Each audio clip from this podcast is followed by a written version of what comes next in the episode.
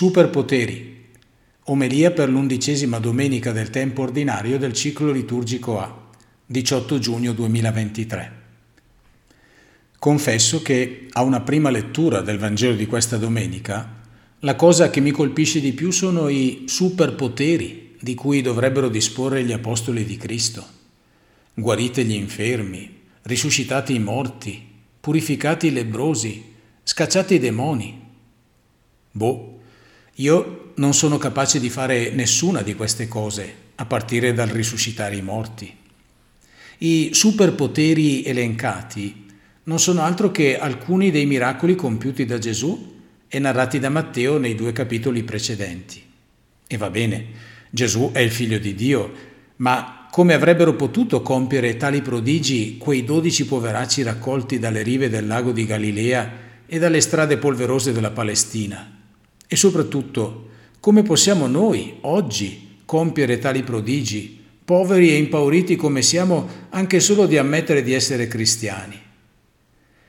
I miracoli attirano e incuriosiscono da sempre. L'uomo di tutti i tempi è costantemente in cerca di prodigi o di poteri speciali per poter scansare i dolori e i problemi della vita, come testimonia la pagina degli Atti degli Apostoli che narra la vicenda di Simon Mago. Forse è proprio questo il fraintendimento che confonde anche noi oggi. Credere che il Signore chiede ai suoi discepoli di fare magie. I miracoli di Gesù però non sono magie, ma atti di profondo amore e segni della misericordia di Dio che si rende presente nel mondo. Perciò mi pare che l'inizio della pagina evangelica odierna sia la risposta alla domanda dei compaesani di Gesù, una domanda che dobbiamo porci anche noi. Da dove gli vengono questa sapienza e i prodigi? Non è costui il figlio del falegname? Come dicevo, l'inizio del Vangelo di oggi ci dà la risposta. Gesù, vedendo le folle, ne sentì compassione, perché erano stanche e sfinite, come pecore che non hanno pastore. Ciò che porta Gesù a insegnare alle folle, ad annunciare il regno di Dio e a compiere i miracoli, è la profonda compassione che sente nel cuore. Il verbo greco utilizzato dagli evangelisti per descrivere questa compassione è letteralmente la sensazione psicofisica e psicosomatica di una donna che porta in grembo il suo bimbo e le si sconvolgono le viscere ogni volta che lo sente muoversi dentro di lei. Il termine è sempre usato in riferimento a Gesù, che prova questo tipo di compassione di fronte ai malati, ai ciechi, ai lebrosi, alle folle affamate, agli oppressi dai demoni, alla sofferenza della vedova di Nain, alla morte di Lazzaro. È questo il motore, l'origine scatenante dei miracoli e di tutto il ministero di Gesù ed è anche il motivo che lo porta a dare inizio alla prima comunità ecclesiale, scegliendo i dodici e mandandoli a svolgere la sua stessa opera di salvezza.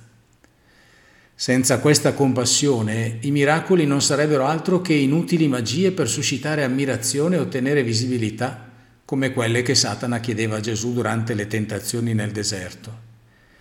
Senza lo stesso profondo sconvolgimento del cuore di Gesù per la sofferenza dell'uomo, la Chiesa, come dice spesso Papa Francesco, non sarebbe altro che una ONG pietosa.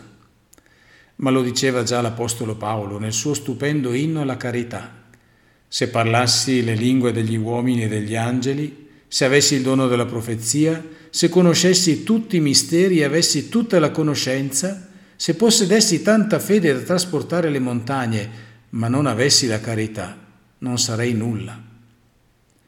La carità, l'amore compassionevole e misericordioso di Dio, è questo l'unico superpotere che dobbiamo chiedere e il Signore non mancherà di donarcelo.